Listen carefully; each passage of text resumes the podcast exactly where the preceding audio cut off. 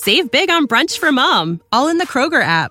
Get 16 ounce packs of flavorful Angus 90% lean ground sirloin for $4.99 each with a digital coupon. Then buy two get two free on 12 packs of delicious Coca Cola, Pepsi, or 7UP, all with your card. Shop these deals at your local Kroger today or tap the screen now to download the Kroger app to save big today. Kroger, fresh for everyone. Prices and product availability subject to change. Restrictions apply. See site for details.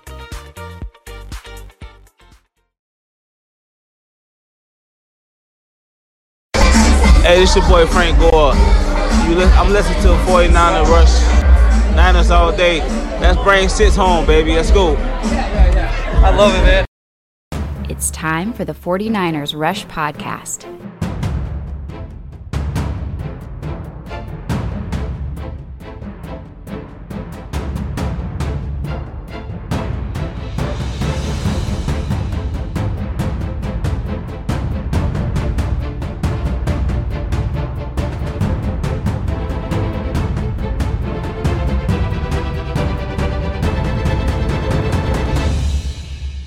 Here's your host, John Chapman. What is going on, everybody? It is absolutely incredible to be with you guys on a Sunday. Sundays are for football. We're so close. We are on the cusp. Practice starts in just a mere few days. They're going to report on Tuesday, and then practices and all those things aren't too far behind. But just understand Tuesday's report day. It's not going to be practices and videos and all those camp reports. That's going to take a couple of days. Um, but we're so close.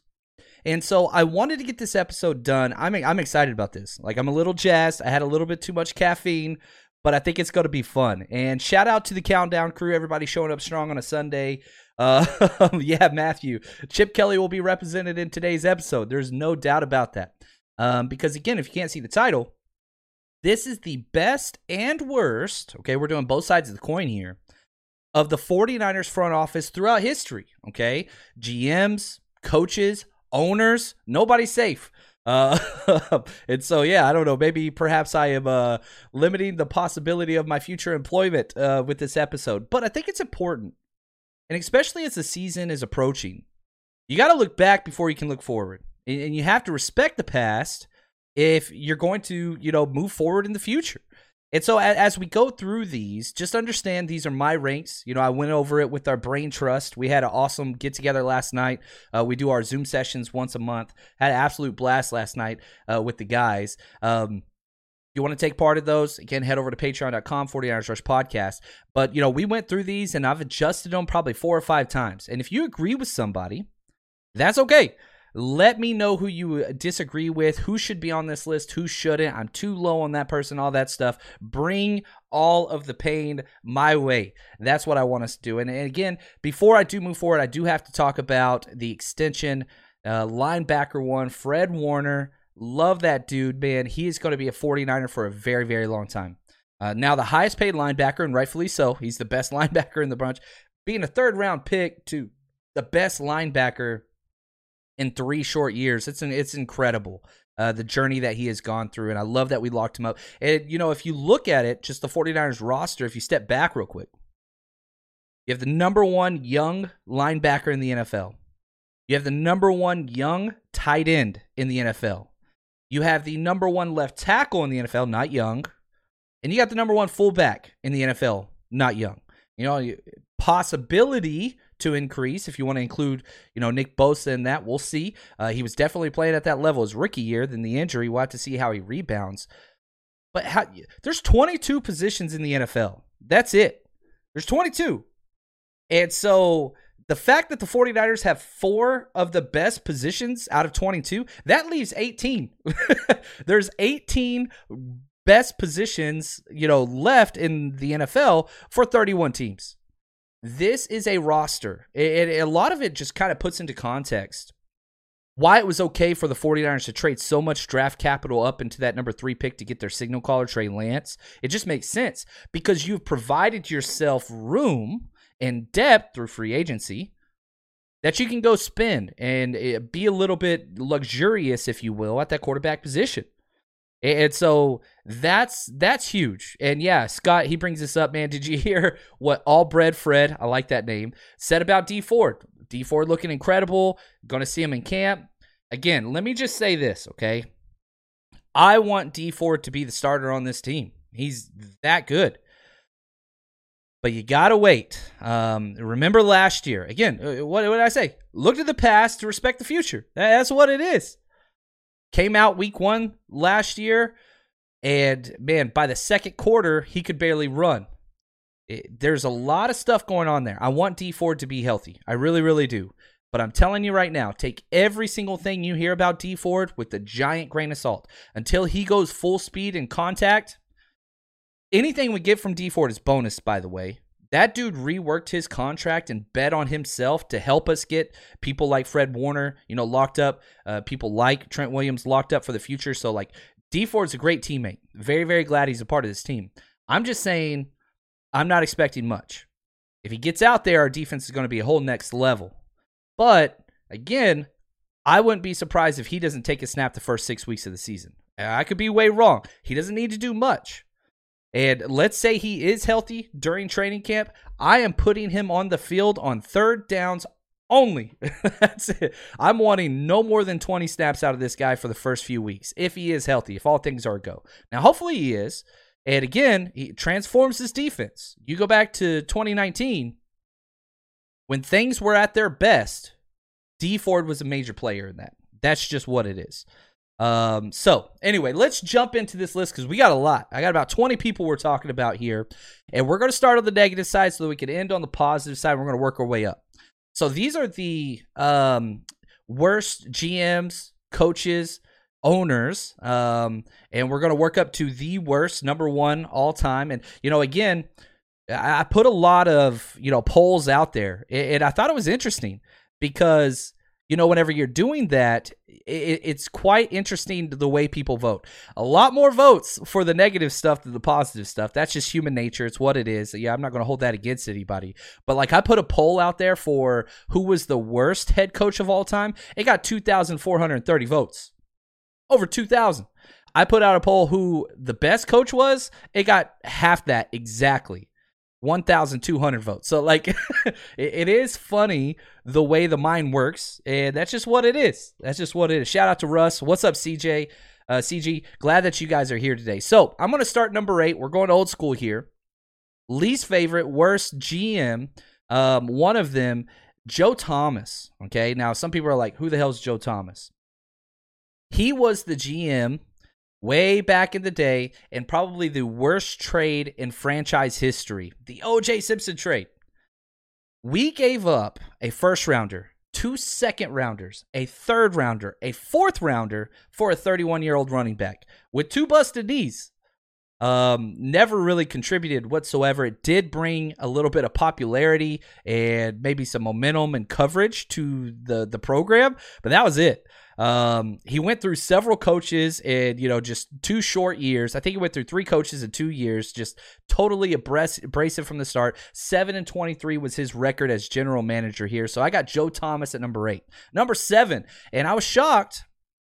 You know, in my poll that I said, who do you think is the worst coach? A lot of people threw this guy's name in there. I didn't include him in my bottom four, and that's Mike Nolan. Now, Mike Nolan comes in, his numbers aren't great. He won 18 games, lost 37. That's a .327 win percentage. Not good for those keeping track at home. That's third worst in franchise history. And again, I removed the anomalies. So whenever I, you hear me say things like, "Oh, that's the worst or the best win percentage," if somebody only coached in like two games because they were an interim, I remove them. Uh, you had to coach a full year to qualify or be a GM for a full year, whatever else. So he's the third worst of all that qualifies. Zero playoff appearances in four years, passed on Aaron Rodgers. There were some awesome uh, draft choices. Do you want to give those to Mike Nolan or Scot McCloughan, who I think would get credit, but Frank Gore, Joe Staley, Patrick Willis, that's great that he brought those guys in. But man, those suits, and I have a knack, like a pet peeve of mine, okay? I call it the Adam Gase effect. If you are a self acclaimed offensive genius, and you're a head coach and your offense sucks, then you're not a good coach. Mike Nolan, defensive guy, stepped in for his dad, all that stuff, defensive, whatever. And we weren't good on the defensive side, despite having some of the best talent. Again, Patrick Willis back there. Oh, just no. Uh, the suits were just so bad. And like, it's not so much that you wore suits on the sideline. That's not what the issue is. The issue is, and we got into this last night. It's like Belichick wearing his stupid hoodie, right? Like, okay, it's stupid, but it's his thing. He earned the right to do that through cheating and other things, whatever else. And then you get people like Matt Patricia, not a good coach. Okay. He goes into Detroit and literally tries to mimic and pick up right where Belichick left off, right? Hoodies. Uh, he's bad mouthing the press. He's acting like he's, you know, all world. All It doesn't work. You have to establish who you are, then those things come. You don't just step in right away. And, and I, I don't know. It's pet peeve of mine. So I got Mike Nolan at seven. Number six. Oh, here we go. Going after the the big dogs here. And credit to Cintron, Brian Cintron. Um, I left them off my list initially and then went back and did some. John and Denise York, they get this one together. Um, what's up, Philip? I see you in there, man. Uh, glad to see you today, Philip. But John and Denise York, you know, whenever Eddie left DeBartolo, they were the ones that stepped in. And we'll, we will talk more about Eddie later for sure. They didn't know what they were doing. Um, and, you know, they were there from 2000 to 2008. Listen to their hires. The first coaching hire was Derek Erickson. We'll talk about him. Second hire was Nolan. We just talked about him. Third was Singletary. You had three head coaching hires, and you went over 3. You struck out big time. The one thing that I do give them credit for, and I know a lot of people that have been 49ers fans for a while would probably have them, you know, one, two, or three on this list, is that they stepped down. They didn't do the Jerry Jones thing and just stick around because they could. They chose to step down and then they gave it over to Jed. Um, Jed's not on this list, by the way. If I would have done this list three years ago, Jed would have been on this list. But Jed has two great hires, some bad ones. But he brought on Harbaugh, he brought on Shanahan, and so because of that, he is not a negative. Again, you look three years ago, Mm, he definitely would have been on this list, but he's kind of, you know, pulling himself up a little bit. So that's John and Denise York at six. Number five, the draft ninja, Trent Baalke. Uh, and I know for some people, you're going to have Trent Baalke as the worst ever. And I understand it because the, the way that I look at Trent Baalke is this huge positives, huge negatives.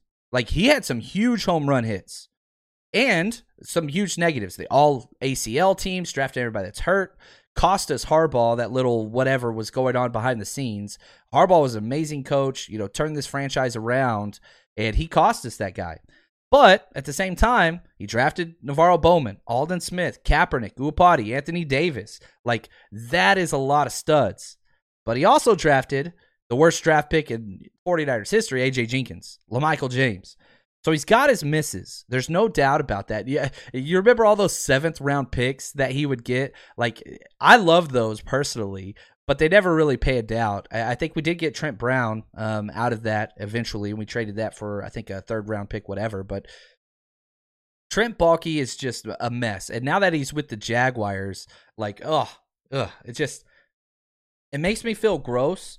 But whenever I went back and looked at all of his drafts, I mean, he hit some huge home runs on some players. Like nobody saw Aldon Smith going that high, and like whatever. Yeah, Aldon Smith had some problems. There's no doubt about this. Still having problems, but the talent was there. He nailed that.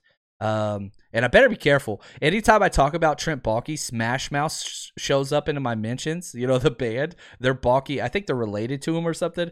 Um, so anyway, we'll see in the comments. Maybe uh, they'll come out. Uh, we'll see what ha- happens. Um, I heard somebody once told me um, one too many times in my life. But uh, anyway, moving on. Number four. Oh goodness, I had this coach hire and just in, not his fault that, that's why I think I have him at four. Embarrassing. Jim Tomsula, the D line coach, the mustache, the Ron Jeremy impersonator. Like, this dude, he's a mess, but he never should have been a head coach. Like, I, I he sucked, okay? He was really, really bad. And it took one press conference to know this guy's not a head coach material. He should never talk into a mic ever. And uh, I know some of you guys are like, you shouldn't either, Chapman. You're probably right. You're probably right. But here we are. Um, he goes six and eleven his regular season. He only had one year, and you're like, oh, that's not too bad. Uh, 353 win percentage, not bad. But whenever you dive into it, the team was not competitive. Of the 11 losses, eight were by 14 points or more. Like we were blown out of almost every game. We beat some bad teams. Um, and that's it. You got the terrible press conferences, the fart press conference whenever the dude farted in his press conference. And to make it work, again, Jed York, whenever he hired him and he announced it, he compared the hiring. Oh, this this burns to that of Steve Kerr the Warriors. Like, are you kidding me? Like, you're just setting this guy up for failure. However, I have him at four because he had a lot of positives. He was one of the best defensive line coaches in the NFL for a very long time. Um, and so a lot of positives. Now, again, negative. Some people, and again, this this came out on Twitter. I have never seen a verified source on this, so take this with a grain of salt. But he was one of the ones that drove the wedge, or supposedly, again, this is hearsay, whatever, between Harbaugh and Jed York, and Harbaugh and the front office. And so, you know, you remember because we had Vic Fangio, who's still a great defensive minded coach. That would have been incredible to have him. And we passed over the defensive coordinator Fangio for Jim Tomsula because Jed York saw it as his guy. Um, and it just went it just went bad. So again, eh, Tomsula's bad. Don't get me wrong, as a head coach, but I don't think it's his fault. You don't put somebody that's incompetent in that position. You don't go from D line to head coach, and it, it was just bad.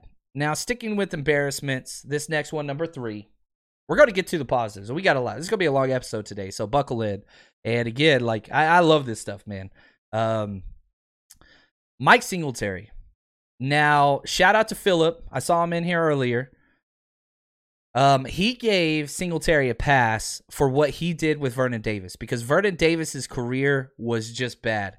But whenever I think of Mike Singletary, like I just, oh, I just like it hurts. There were so many embarrassing moments. Do you remember the halftime speech where he took his pants off?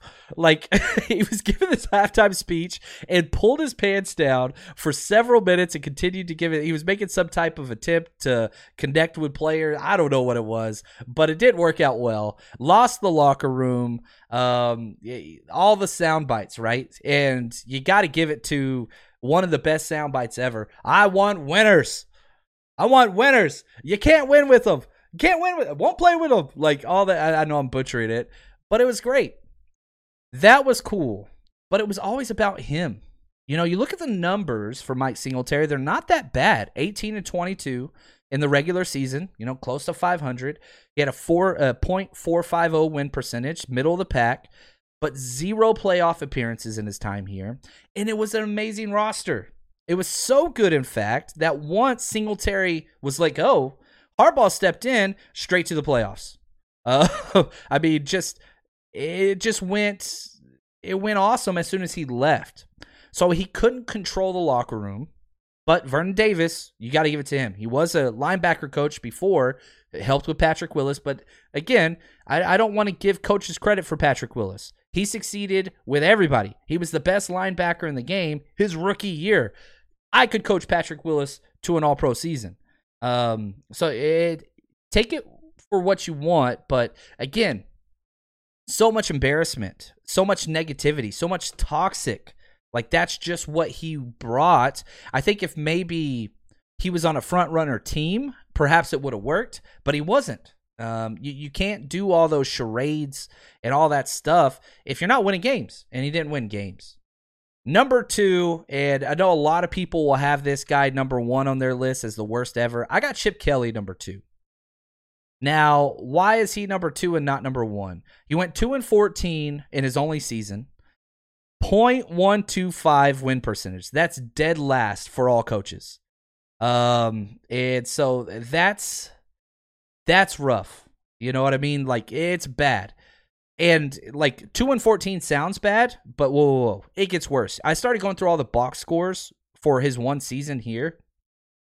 Three games, only three, were decided by six points or less. That's it. We got blown out every single game. We were the worst team in the NFL, and I I don't even think it was close. Um, but this is what's funny, and you're, this is the theme with the next two coaches. We only had two wins that year, but both the wins came against a division opponent. Both were against the Rams. And that makes me chuckle. Like, even in the 49ers' worst season ever, we beat the Rams twice. Like, we swept them. Like, how do you only get two wins? You remember we came out, it was the blackout game, like week one. Um, it was like Thursday night football or Sunday night football or something like that. We were in the all black and reds and just freaking chopped them up. I think we rushed for like 200 plus yards that game. Um, but anyway, uh, Tommy, do want to say thank you for the gift, man. He said P Dub is the goat. I am with you, man. Um, Philip is one of the best ever. Appreciate that guy. He cracks me up all the time, man. He's a lot of fun. But back to Chip Kelly and the bad things. Blaine Gabbert. Ugh. If you want to piss me off, okay, the names Blaine Gabbert hurt my brain.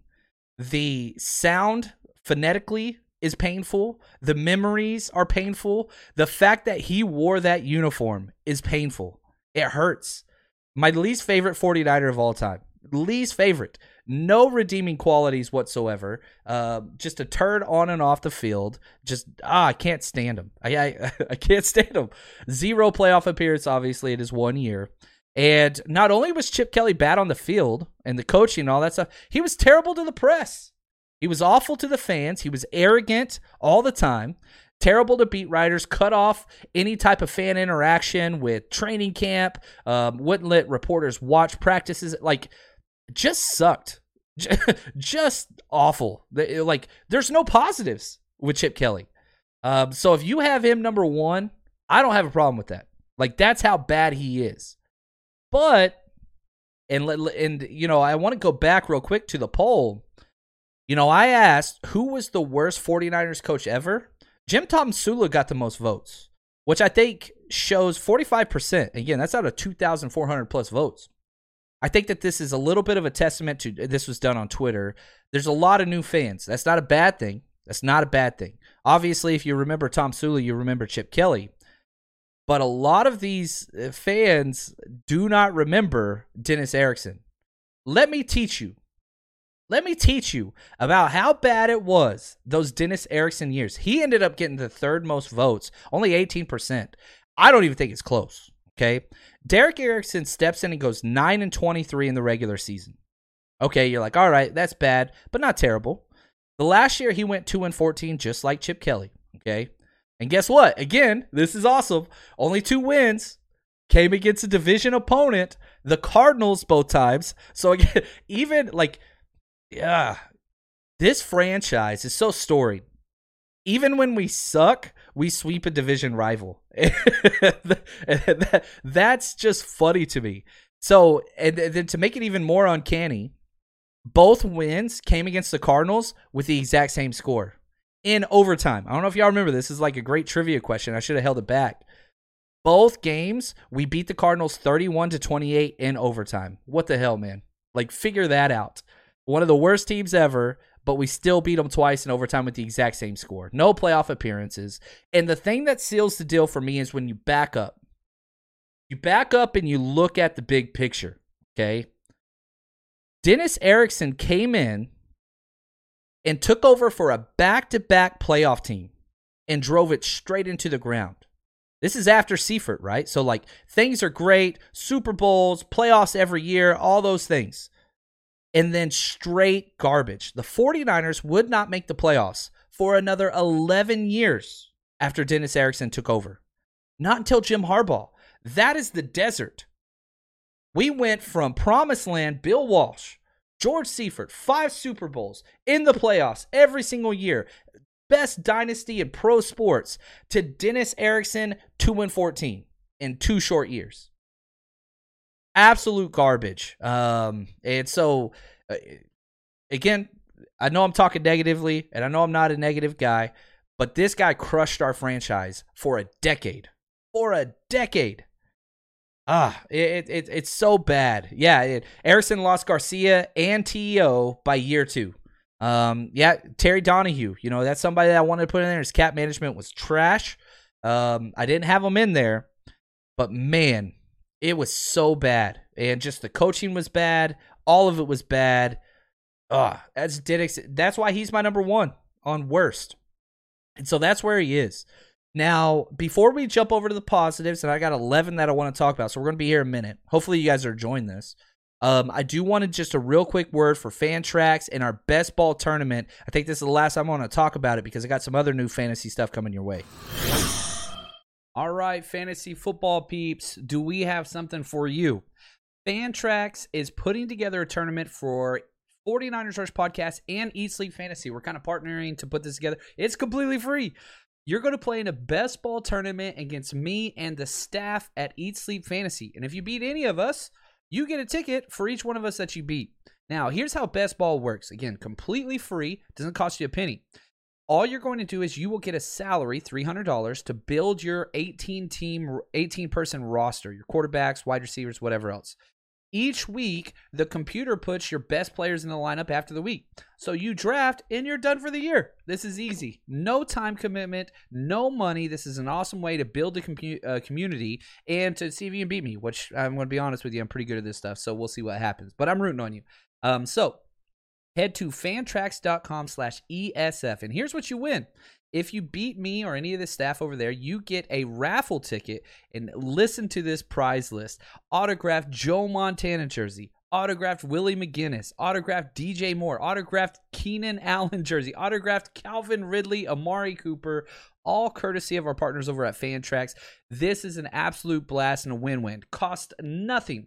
All you do is go to fantrax.com slash ESF or follow the link in this um, video, and that's it. Set up your account for free, set your lineup, and you're done. We'll keep we'll keep pace and see track this throughout the year to be a lot of fun. So go over there, check it out, fantrax.com slash ESF. If you have any questions, as always, please don't hesitate to reach out. All right. Um, and I do want to say, like, a lot of people have, you know, emailed, texted, messaged me saying, hey, let's do a fantasy league. We did the charity things last year, and I really enjoyed that. Turned out to be a lot more work than I was, you know, wanting to bring on. And with me coaching this year, like, I'm scared. And so I am in the works, working with one of my, you know, really, really good friends. Shout out to Steve Spacrotelli um, at S SPACC21, one of the best dudes out there. If you don't follow him on Twitter, he's helping me. We're organizing a super freaking gigantic fantasy league for this year. So stay tuned for that. I'll give you more details um, and how to enter that. And basically, what we're creating is an unlimited. we can have as many people as possible join that want to join, and it's going to be a lot of fun. Um, real quick, just want to say thank you for the gift. Jimmy, he says, What do you think of the Chandler Jones trade? This was reported earlier this morning, about an hour ago, from Jeremy Fowler of ESPN. Um, his tweet reads this quote, All pro pass rusher Chandler Jones requested a trade from Arizona Cardinals this offseason. Um, Jones has been unhappy with his contract and future with the team. Cardinals don't want to trade him and expect him to report to camp, but certainly a situation to watch. End quote. That's huge. You know, if you went back and listened to my all NFC West All Pro edition, Chandler Jones and Nick Bosa, they're both first team guys. Like that's how good Chandler Jones is. Led the NFL in sacks just a year ago before his injury. He got uh, reportedly, allegedly upset with how much money went to JJ Watt. This guy's been with the Cardinals for a minute now. He wants a new deal. They're not paying it. They sent it to somebody else. We'll just have to see what's going on there. Um, again, this guy is a top five pass rusher in the NFL, probably top three to be honest with you. He doesn't get a lot of the press uh, just because he's in Arizona, but he's a hell of a player. Coming off an injury, so that's weird. But that injury happened early. It was like training camp or like week one or two. So like he's gonna be just fine. I love animosity anytime there's something that's happened within a division opponent. But again, let me just say this. I have no respect for that team. The roster's great. The coaching staff is abysmal. The front office is trash. So the Cardinals, as long as they have that, you know, young hottie, uh, whatever you want to call him, Kingsbury, as long as he's there, no success is going to take place for that franchise. Um, yeah, they've got studs. You've got D Hop talking about retirement, right? You've got Chandler Jones wanting to get traded. Those are the best two players on the roster. Kyler Murray's great, no doubt about that. Can't ride roller coasters, but he's a good football player. Um, terrible offensive line. Like the, I'm just not worried about Arizona. Yes, they play the 49ers well. Uh, it's a division opponent, and even when we went to the Super Bowl, two of our toughest games were against the Cardinals. Um, but in the in the big scheme of things, I don't have them making the playoffs. Um, I, I I just don't see it. So I love the fact that they're you know bickering and arguing and all those things. Um, that is awesome. Um, Kevin says this. Hey John, hope all is well uh, with the new job. Yeah, coaching's going really really well. Um, it's rough. It's a big difference. You know, I'm at a school that my son goes to, and it's his 18th birthday today. Shout out to uh, Joe turning 18 today. Um, we're we're going out with him and his girlfriend. We're going to go to do a dinner and all that kind of stuff later on. Um, but it's different, man. You know, the football program I worked with in Texas, we had over 320 football players on average each year I was there. I start summer workouts, seven kids show up here. I know it's not just a California, Texas thing. It's a school that, you know, suspended their football program about four years ago, and it's a magnet district in Pasadena. So, like, kids can pick which high school they go to, and there's like football heavy ones, and there's the one I'm at. So, it's rebuilding a culture. And so, it's a little bit less working on football and a lot more community relations and reaching out phone calls, talking to grandmas and things like that, which is cool it's just different. Uh, but yeah, we'll see how it goes. Now let's let's go back to the main discussion. And I've got eleven. Okay, I started off with five, and I can't leave these people off. There's just too many good people. Our franchise is rich. you know, I, I say it all the time. We're spoiled. So number eleven, I've got Carmen Policy, president and GM, 1991 to 1997. We made the playoffs six out of seven years. He was the GM. One Super Bowl, three NFC champ championship losses, but three NFC championship appearances. Um, drafted Eric Davis in the second round, Ricky Running Watters in the second round, the neck Merton Hanks in the fifth, Bryant Young in the first, Lee Woodall in the sixth, Terrell Owens in the third round. So many just like check, check, check, check, check. Um, he he was just a positive guy that kept this roster stacked. Number ten. A lot of people probably will disagree with me on this, but I I want him higher. Um, and yeah, Kevin, like if if you wanted, he, Kevin comes on here and says top four executives all time for his Carmen Policy. Yeah, you're not wrong. But man, and like when I go through these, nostalgia kicks in. And for me, and again, I don't know if you listened to the intro, if you guys made it on time. You heard my boy Frank Gore on there, man. One of the coolest moments of my life was hanging out with him down in Miami before the Super Bowl. And Scot McCloughan, who was kind of the vice president, GM. It was a weird situation. Him and Baalke, he would set the draft board, and Baalke would make the picks. McCloughan is amazing.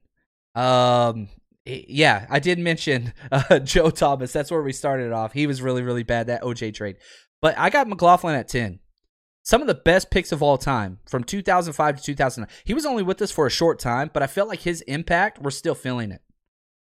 Frank Gore in the third round. Vernon Davis, first round. Delanie Walker, sixth round. Joe Staley, Patrick Willis. That, I mean, good lord, that's two Hall of Fame players. Patrick Willis is going to get in. Frank Gore is going to get in. This dude is responsible for bringing in two Hall of Famers. I think that is huge. Um, so like I love Scot. Um, and I still follow him. Anytime he's on a podcast, I listen to him. Um, I subscribe to his website when he was doing that for consultation. I love the way he evaluates players. Uh, and number nine, this one might uh, cause a little bit of a fuzzy. We'll see what's up. I got Kyle Shanahan, the current head coach. Um, I don't think that he's done enough to vault himself up, but he's one of four head coaches to get us to the Super Bowl. We've only had four coaches coach us to that point. He didn't win it.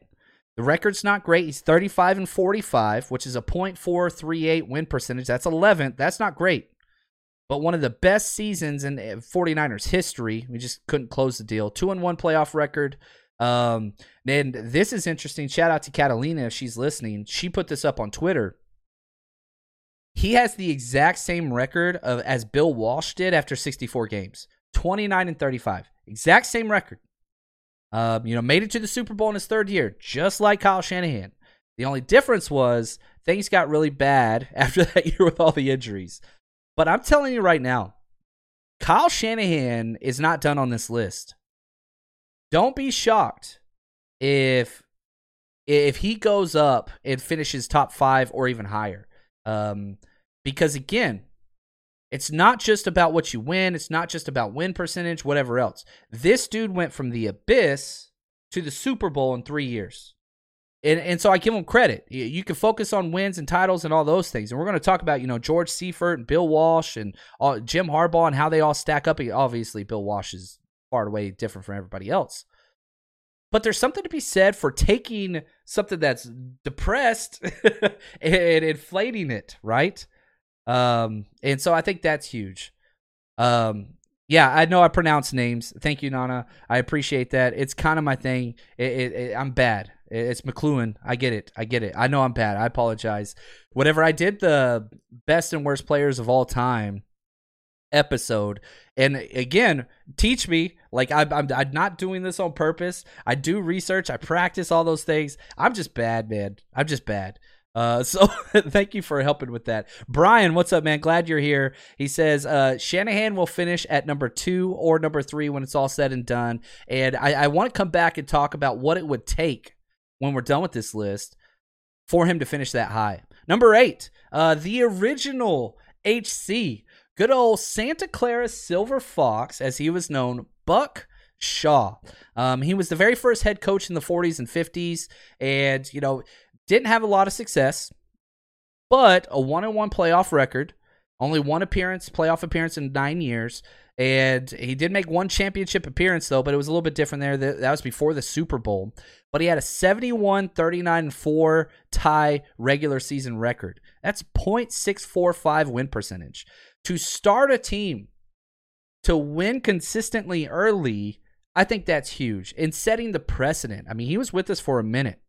And so Buck Shaw, I've got at number eight. It was fun diving into a little bit of the history with some of these older coaches that obviously were, you know, coaching well, well before little fat Chapman was running around in diapers. Um, but yeah, it was fun to learn about him. Number seven, the the Rucci, Steve Mariucci. I have a soft spot for him. I really do love this guy. Um, I, I I think he's awesome. Steve Mariucci.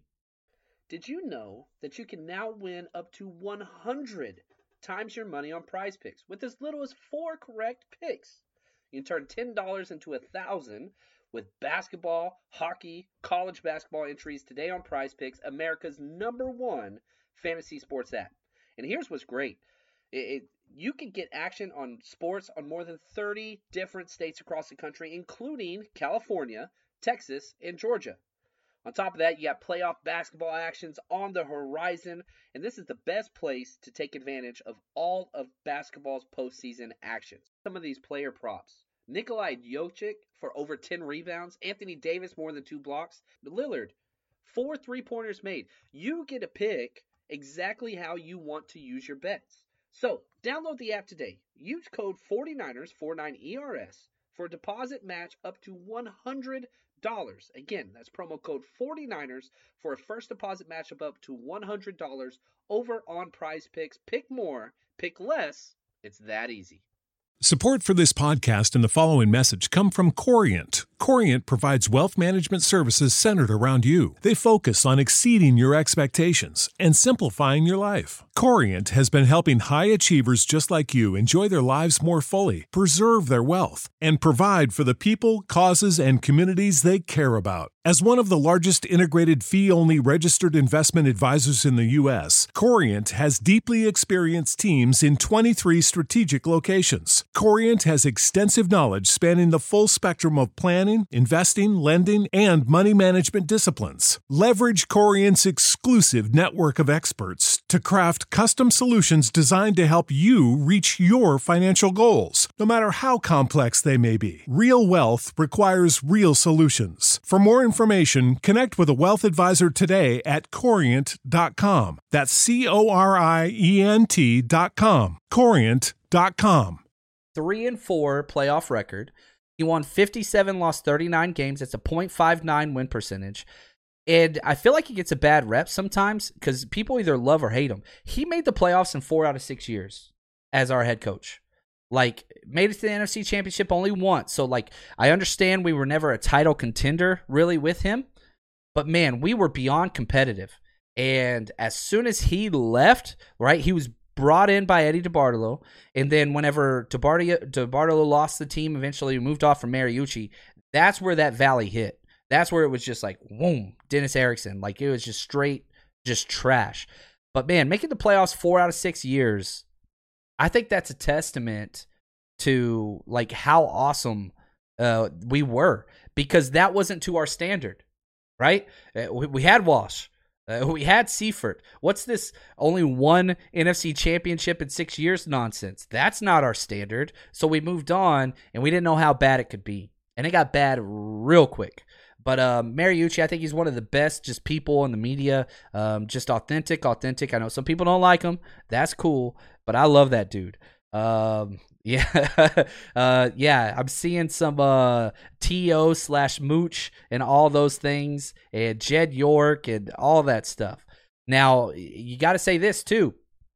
You know, if I'm looking at Mariucci, whenever he left, that was not on Jed York. That was on the other Yorks. That was on Denise York, right? That that was on John and Denise York, not Jed. Jed didn't step in yet. I know he was still a part of the ownership and all that stuff. But yeah, John York, Tommy, you're exactly correct. Um, and that's why he wants to punch something. I, I feel you. Withhold your anger, my friend. Uh, don't punch something. Uh, uh, I say that. I little known Chapman story real quick. I was playing pickup basketball with some buddies in college. Uh, shout out to Chuck if he's listening. And uh, I lost a basketball game. It didn't even matter. Like we were playing like three on three, half court. It wasn't even a big deal. But um, you know the padded walls underneath the basketball goal uh, that like stop players running full speed like into the wall. Like I just got mad and I walked over. I was like, "Dang it!" Boom! And so I punched the padded wall and sure enough, boxer's fracture, like shoved my knuckles back into my hand, had to have surgery, all those things. So, uh, Tommy, please don't punch a padded wall. It goes bad. Uh, lots of money for Chapman in college with no health insurance. Uh, anyway, don't do that. Number six, back to the list. The founder. Oh, I love this. Tony Morabito. This dude, oh my gosh, so fun looking back and reading into this guy. He started the 49ers, okay? I've got him at number six. You could put him so much higher. It took him 15 years of consistently trying to get a team in San Francisco, but the logistics just didn't work. Um, if you remember, like back in the 40s, 30s, and 40s, most of the NFL was, you know, Packers, Bears, Lions, like kind of that Midwest and uh, the East Coast. And a big reason why the 49ers or San Francisco couldn't get a team is because air travel wasn't that big of a deal yet. Logistically, just like train rides back and forth, buses just didn't work. And so once air travel kind of picked up and it was more practical, then it worked. Um, in 1944, he set off into Chicago and finally got them to agree to let the 49ers have a team but they had to wait for World War II to end. So they signed it in 44. They had to wait for everything to end. The 49ers played their very first game. Yeah, I feel like this is an awesome trivia question as well. Where did the 49ers play their first game? I'll put that out there. I'm going to let that hang for a second. 1946. What was the location? Where did the 49ers play their first game? Um, whoever gets it uh, first in my thing, uh, I'm gonna send you a T-shirt on me. So, uh, what's up, Robert? Uh, fan from England. I love it, man. Uh, from across the little pond there. So again, here's my question: Where was the location of the 49ers' first game in 1946? I will send you a shirt, the first one that shows up on my screen. Now, I do have to say this: the names, the order is a little bit different on YouTube and uh, Facebook and Twitter and all these places. So I uh, just want to say, if if yours looks like it's first, I'm going with what's first on mine because I have to use like a mesh uh, app that brings all the chats together. So that's got me in trouble in the past. It is not Key, uh, Kezar. It is not Oakland. That is incorrect. Um, it was not those things yet. It's not Kezar. You guys got you're thinking. Yeah, I think more out of the box. It's not a stadium. Um, it's a location that everybody knows if you've ever been to San Francisco. Um, now, hired Buck Shaw, the head coach, for twenty five thousand dollars. Um, Like that's where it was, and they were a part of the AAFC until it folded in 1949. Then once they fell out of that, they joined the NFL in 1950. So like yeah, if you're looking at that, uh, the 1950 NFL game, I think some of you guys are right. Um, he died of a heart. This is what's crazy. He died of a heart attack at a 49ers game. Doctors told him you have to sell the team. Uh, this is Tony Morabito. To sell the team. Your heart can't handle it. Like you're gonna die. He said no. He said absolutely no. Um, and what happened? And again, I got this story. Centron uh told Brian told me about it. Then I started looking at um looking it up and found this stuff. The 49ers were down 17 to 7. He has a heart attack at the game. 49ers are losing. They send a note to Buck Shaw, the head coach, and it just said Tony's gone. Sure enough, the 49ers come back and win that game 21 to 17. Um, absolutely love it. Uh, what a story. Like you can't make that up. Now, I, I'm, people are to get mad at me here. I think I'm to get in trouble. I know I'm to get in trouble. Um, it was at Balboa Park is where the game was, um, which is publicly owned, right, by San Francisco State University. So I feel like, and I, am gonna, sorry if I messed this up. Eventually, it became known as Kezar Stadium, but it wasn't at that time. Um, so my winner, and again, I don't have like anybody here, so my free T-shirt goes to none other than Paul Madison. So Paul, go ahead and reach out to me. I'll get you something in the mail. 49ers Rush Podcast. Um, at gmail.com or on Twitter, wherever you're listening. Go ahead and message me. Let me know size, address, all those things. I'll get that sent out to you. But yeah, I was in Balboa Park, which is awesome, uh, which was owned by the school, if I'm not mistaken. And if I am mistaken, I apologize. But uh, made up my mind. I'm giving the shirt to Paul. Uh, you're the man. If I am wrong, I'm so sorry. Please educate me and help me make sure that I understand this stuff in the future. Um, now, let's see here. Number five. This is top five. And there's a lot of studs here. Number five, I've got. Yeah, I totally washed my hands of that one. I'm done. Like, I, I, regretted doing it because I was like, man, I hope these people are so much smarter than me. Um, I'm not born and raised in San Francisco, so like, I, I, know that there's some people that can educate me big time. Uh, but I was just looking at opportunity to give away free stuff. Uh, hopefully, that's not uh, nobody's pissed off at me. Number five, I got Jim Harbaugh, and part of me wants him to be lower. Part of me wants him to be higher because it took a couple of years to realize how dominant he was. You know, he had the one championship appearance. You know, we've only had four head coaches make it to the Super Bowl. He's one of them. He ended, and I think this is even more than the Super Bowl. Jim Harbaugh ended an 11 year playoff drought. The 49ers don't have droughts. We shouldn't have droughts.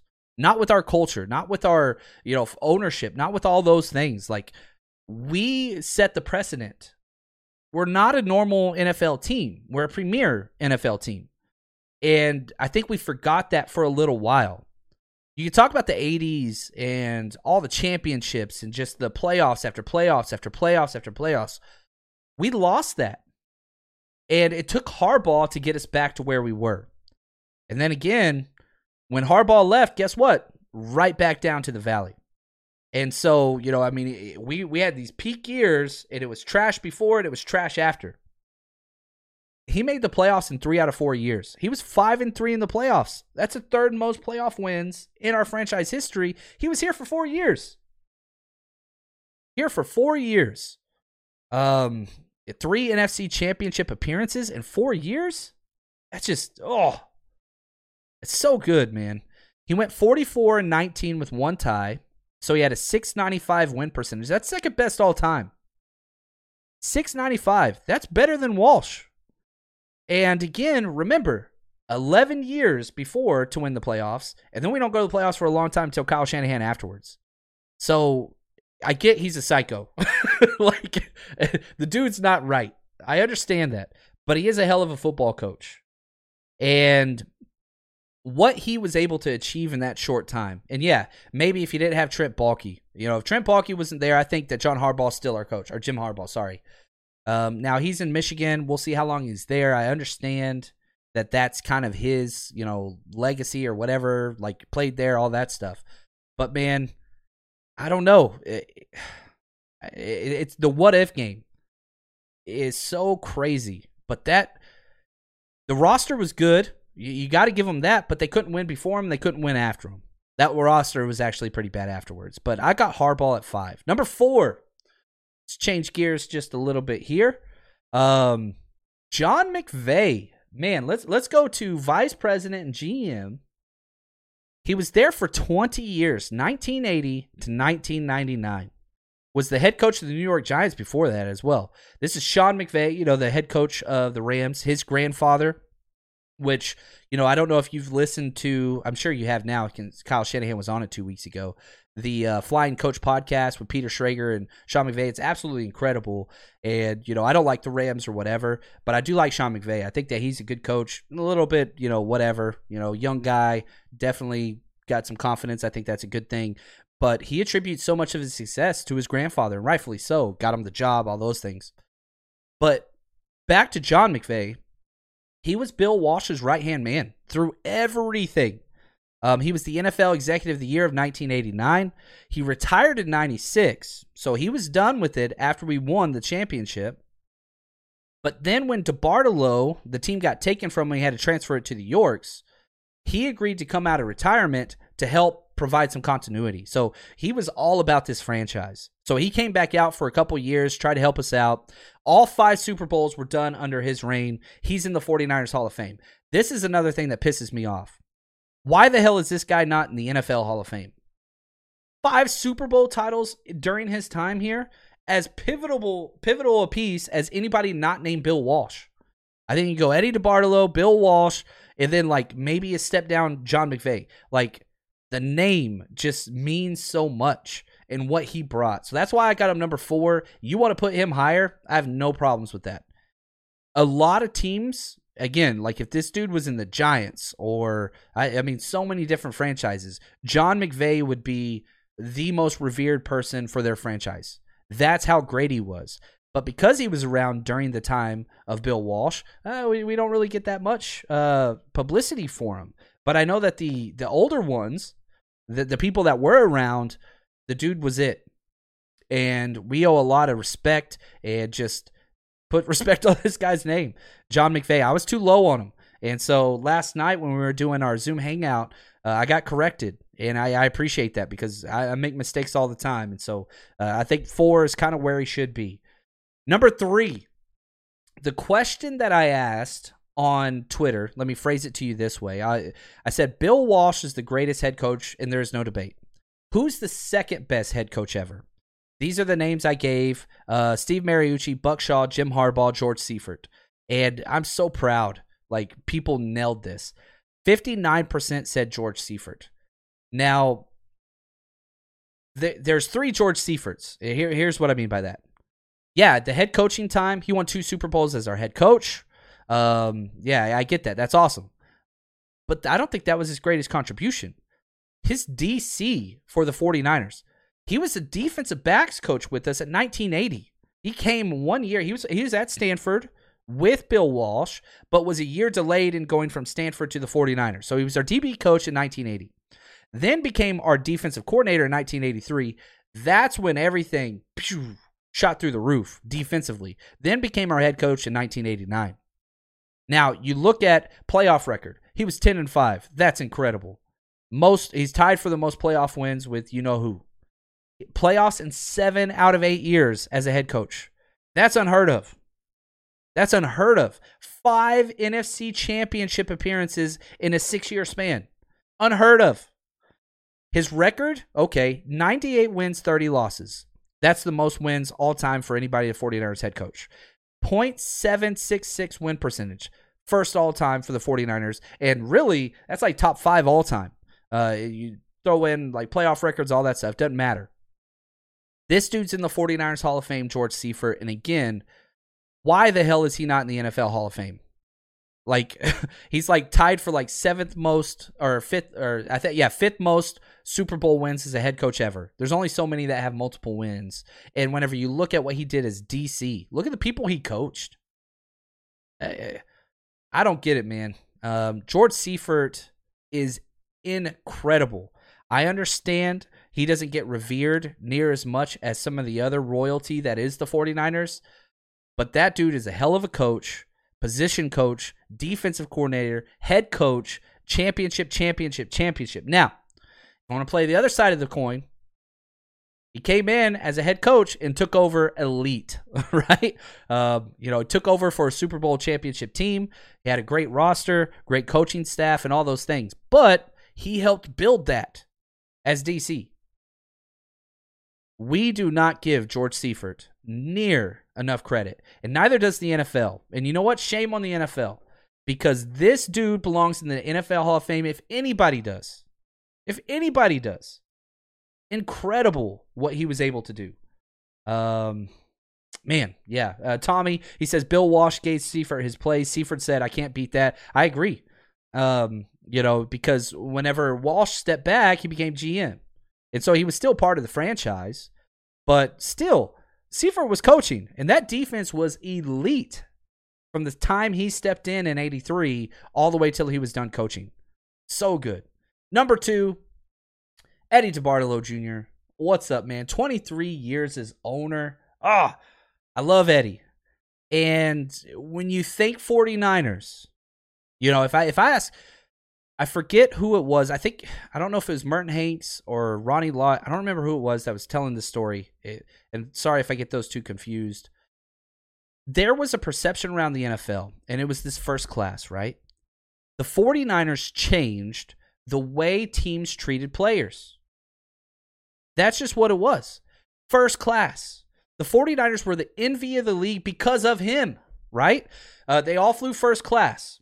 They all, no roommates on road trips. Like that was innovative because Eddie DeBartolo, he saw the players as the premium of what it meant to be a franchise. And so he wanted to take care of them and little things, luxuries, right? And so this changed the way everybody was treated. All five Super Bowls under his tenure. 49ers Hall of Fame, NFL Hall of Fame as a contributor. Now, the whole corruption thing that took place in Louisiana, I get it. That ended his ownership, but it does not negate. I mean, it had nothing to do with football stuff. Uh, you can get into that if you want to get into that. And I, I think that there's a conversation to be had about that. But from a 49ers perspective, without Eddie, we don't get Bill Walsh. We don't get George Seifert. We don't get John McVay. We don't get what the 49ers became. And it starts with ownership. It starts with ownership. He made the hires. He changed the culture.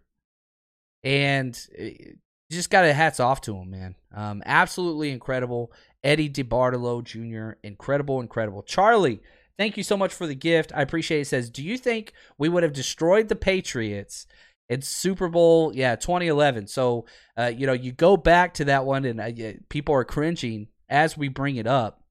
That's when we lost in the conference championship. We were 13 and 3 that year. You know, we, we had a hell of a team to say the least.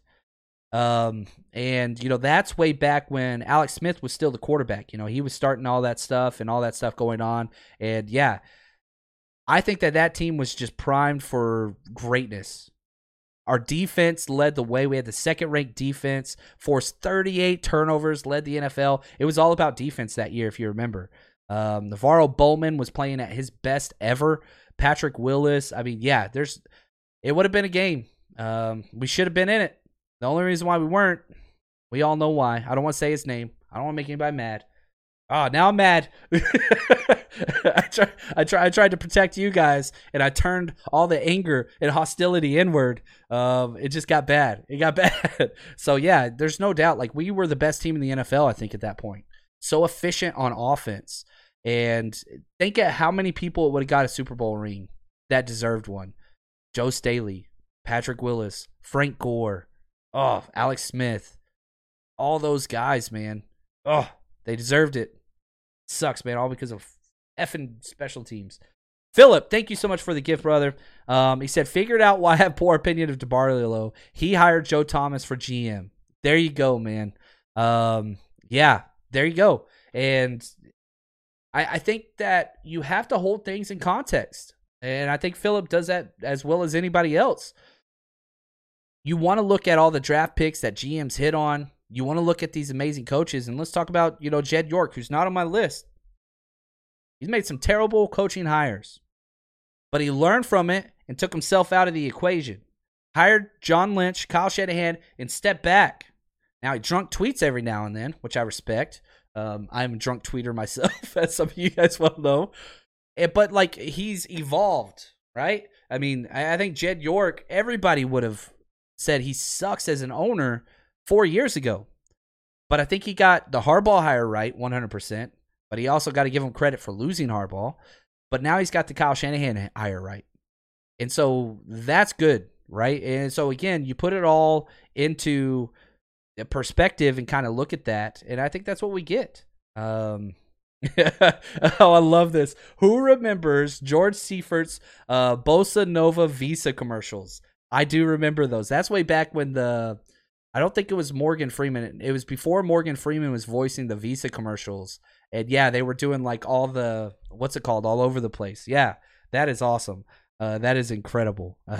um, uh, James says, been watching all the old games I can find on YouTube. Helps late at night with the newborn. Dude, congrats, brother. That is absolutely incredible. Um, and yeah, I'm the same way. You go watch those old games because you, you have in your mind certain, you know, narratives. And then you're like, huh, this guy's way better than I thought he was. This guy's maybe not as good as, you know, fat John Chapman childhood believed he would be. But the one person that does hold up, and I don't care metrics, X's and O's, evaluation, leadership, amazing human being, fill in the blank. Number one on our list, number one on everybody's hearts. I don't think there's any debate here. Bill freaking Walsh. The Bill, the inventor of the West Coast. Uh, you can go back. There's definitely some other people that were working on that, but his implementation of that to the college and NFL level changed everything, and we're still feeling ripple effects schematically uh, through this in the NFL still to this day. There's not one NFL offense, there's not one college offense that does not implement certain principles, whether they know it or not, of this West Coast offense. The dude, he, he was a savant um, in in the best sense of the the word. Again, you just look at his coaching tenure, and that's enough to be number one. You could look at him as a GM, trading up for Jerry Rice, selecting Joe Montana, all these trading for Steve. Like, good lord, those three transactions alone make you the best GM. Incredible. Uh, three Super Bowls as a head coach. Two went to Seifert. Ten and four playoff record that's tied for first. Six straight years six straight years to the playoffs before stepping down. Walked out on top. 92 wins, 59 losses, one regular season uh, tie, um, 0.609 win percentage. And again, remember, he started off two and four, like he took over a two and 14 team. He built this team from scratch. Built it from scratch. And to me, like, okay, the championships, that's everything. But man, there there's a difference between Bill Walsh and Seifert, right? They built it up. And I think that's why I love Kyle Shanahan and I love Harbaugh so much is because they took over crap and built it up. Um, just incredible, amazing human being. You know, I still, you know, for those of you guys that are with me year round, the draft's my thing. That, that's that's my baby. And before I watch any film on any position, I go back to his coaching and evaluation notes on positions, which he filled out. And basically, these are the things I look for. Now, I know that the game's changed considerably since he wrote those things 20 years ago, but it doesn't matter. Probably 25 years ago now. The way to evaluate, because he understood the game so clearly and how this will be successful here because this is what we're going to do. It's it's just different. Um, I don't think that there's another coach that has had near as much impact on the NFL as him. And I don't care if we're talking 49ers or we're talking greatest coaches all time. You're not putting anybody in front of this man. And if anybody wants to throw out, you know, Bill Belichick's name, which he is a great, one of the all-time greats. The amount of cheating. You got to film Cincinnati's practices? Are you kidding me? In 2020? You're filming the Cincinnati Bengals practices. That ain't the first time you've done that either. The first time you got caught in a, in a while. You want to get into Spygate? Oh, you want to get me mad. Bill Walsh is clean. Bill Walsh is the best that there is. And I don't think that there is anybody that can throw shade on this man. And so, yeah, I get some people are going to be like, well, I might have, you know, Don Shula ahead or whatever. That's fine. They're on the same level. You ain't putting anybody ahead of this guy. It, it, just class act, man. just the best of the best. Oh, I will go to I will throw some hands. not really. I'm not gonna fight over this stuff, but yeah, don't don't piss me off, man. Uh, the coaching tree, yes, Kevin, thank you. Um, just incredible, just incredible. Um, I love it, man. How fun was this? God, it's awesome. And uh, put it in perspective. All right, this is our past. Look where the 49ers are presently. We don't have Tomsula. We don't have Chip Kelly. We don't have Singletary. We don't have those people. We don't have Baalke. We don't have those hindrances. We have confidence. Things are trending in the right direction. This is a great time to be a 49ers fan. We've gone through droughts. 11 years without the playoffs. Are you kidding me? No. Things are trending upward. I love our roster. I love our front office. I love our owner right now. I really, really do. And I sure as hell love our head coach. 49ers, it's close, baby. Few days away. Thank you guys, everybody, for listening. Uh, this was a long one, but it was a fun one. Um, absolutely incredible. Just looking back at the greatness that we have been, we are lucky to call who we're a part of, the faithful. Faithful then, faithful now. And looking forward, lots more good things. Uh, appreciate you guys. Thank you so much. And as always, stay strong, faithful.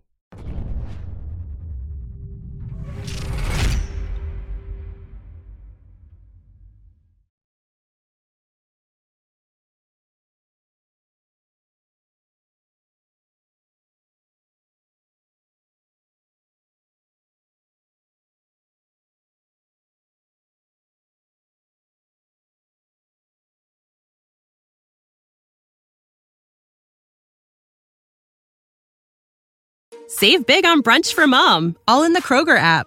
Get 16 ounce packs of flavorful Angus 90% lean ground sirloin for $4.99 each with a digital coupon. Then buy two get two free on 12 packs of delicious Coca Cola, Pepsi, or 7UP, all with your card. Shop these deals at your local Kroger today or tap the screen now to download the Kroger app to save big today. Kroger, fresh for everyone. Prices and product availability subject to change. Restrictions apply. See site for details.